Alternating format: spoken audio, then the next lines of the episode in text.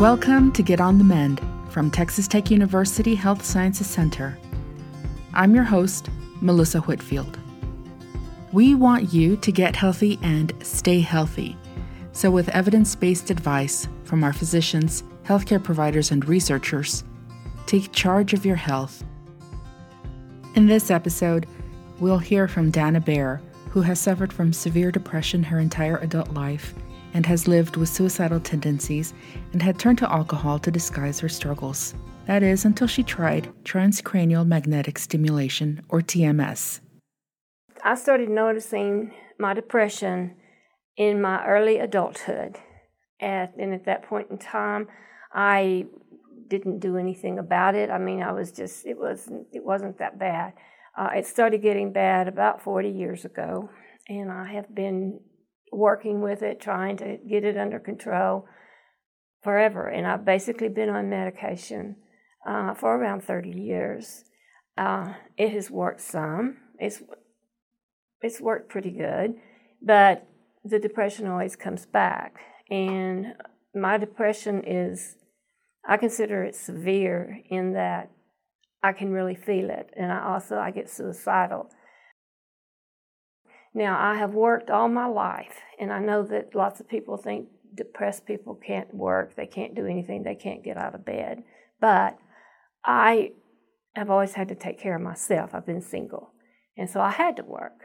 And I learned how to put on this fake mask and just fake it, and that was pretty exhausting. According to the National Institute of Mental Health, severe depression is one of the most common mental disorders in the U.S. Major depression impacts more than 16.1 million U.S. adults.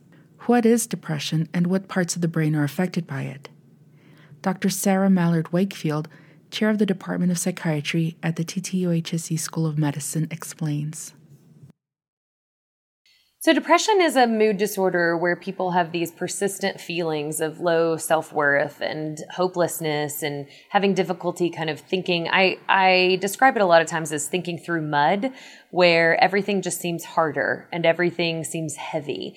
In typical depression, you can still get through day-to-day activities, even though you feel like this. And a lot of people can put on that mask and go on about their business, but it's just very effortful throughout the day. So you're exhausted trying to do even normal daily activities.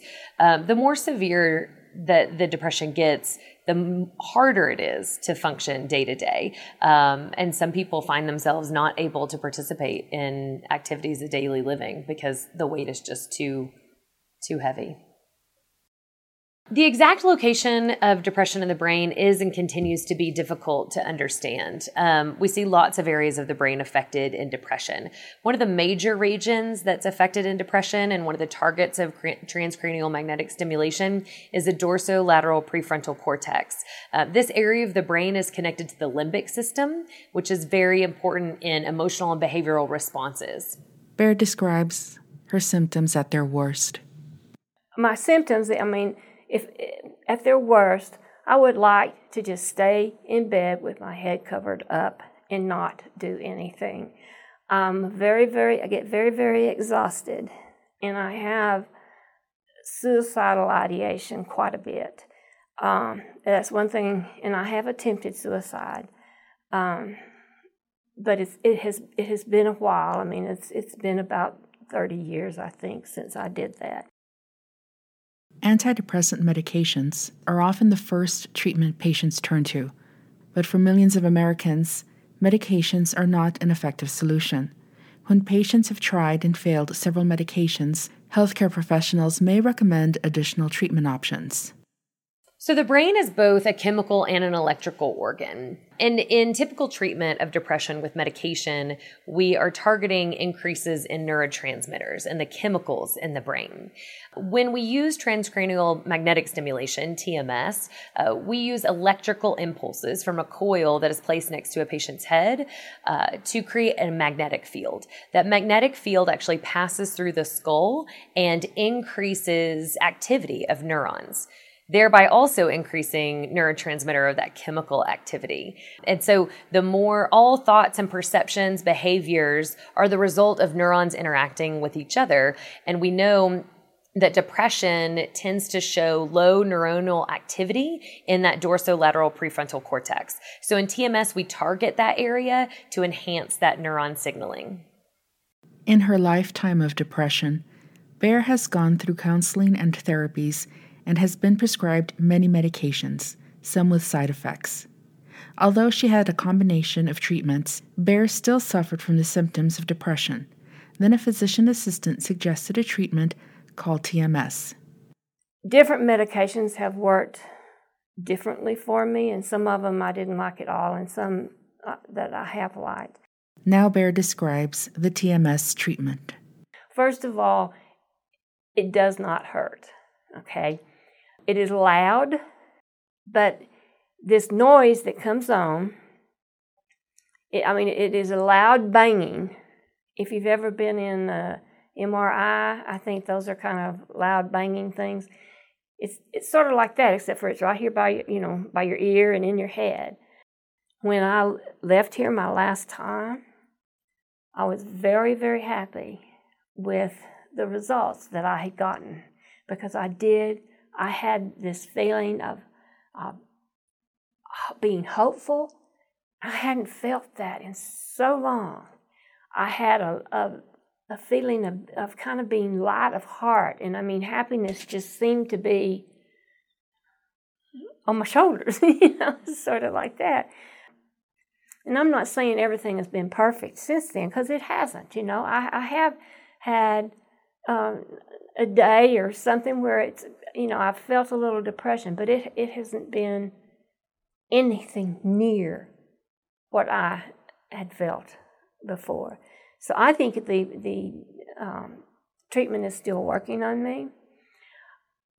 My suicidal ideation is really, really gone down. Really, really, really. I don't really think about it anymore, other than sometimes I think, I haven't been thinking about killing myself. Oh. Dr. Wakefield describes the TMS process. So TMS is definitely an investment in your health. It is not a one-time session. There are 36 sessions in total. The first 30 happening Monday through Friday, 5 days a week, for 6 weeks. And then as you complete the treatment, you spend 6 additional sessions, several days apart each.